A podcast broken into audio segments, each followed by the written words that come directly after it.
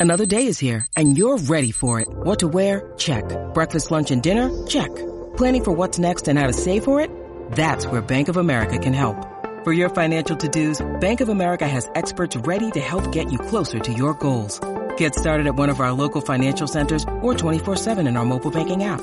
Find a location near you at bankofamerica.com slash talk to us. What would you like the power to do? Mobile banking requires downloading the app and is only available for select devices. Message and data rates may apply. Bank of America and a member FDIC.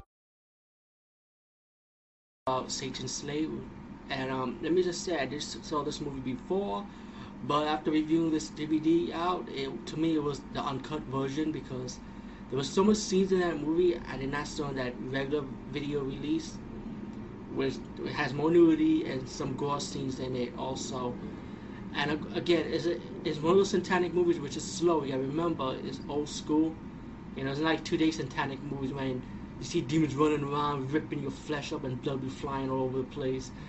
But you know, it's it's. I like this movie. It's very slow paced, but um, you got kill scenes, got nudity, like I said before, and pretty much it's about this necromancer want to bring back this sorcerer named Cam- Camilla, Camilla, and he has to get the descendant of Camilla to to rescue her, to bring her back. Excuse me, my how I said restoration and but she has to be 20 years old and she has to be sacrificed.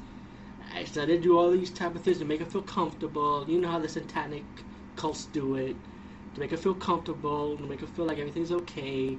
And in the last moment, sacrifice time. But Satan's Slave, check it out. It's a good movie. I actually enjoyed it, and this is the uncut version.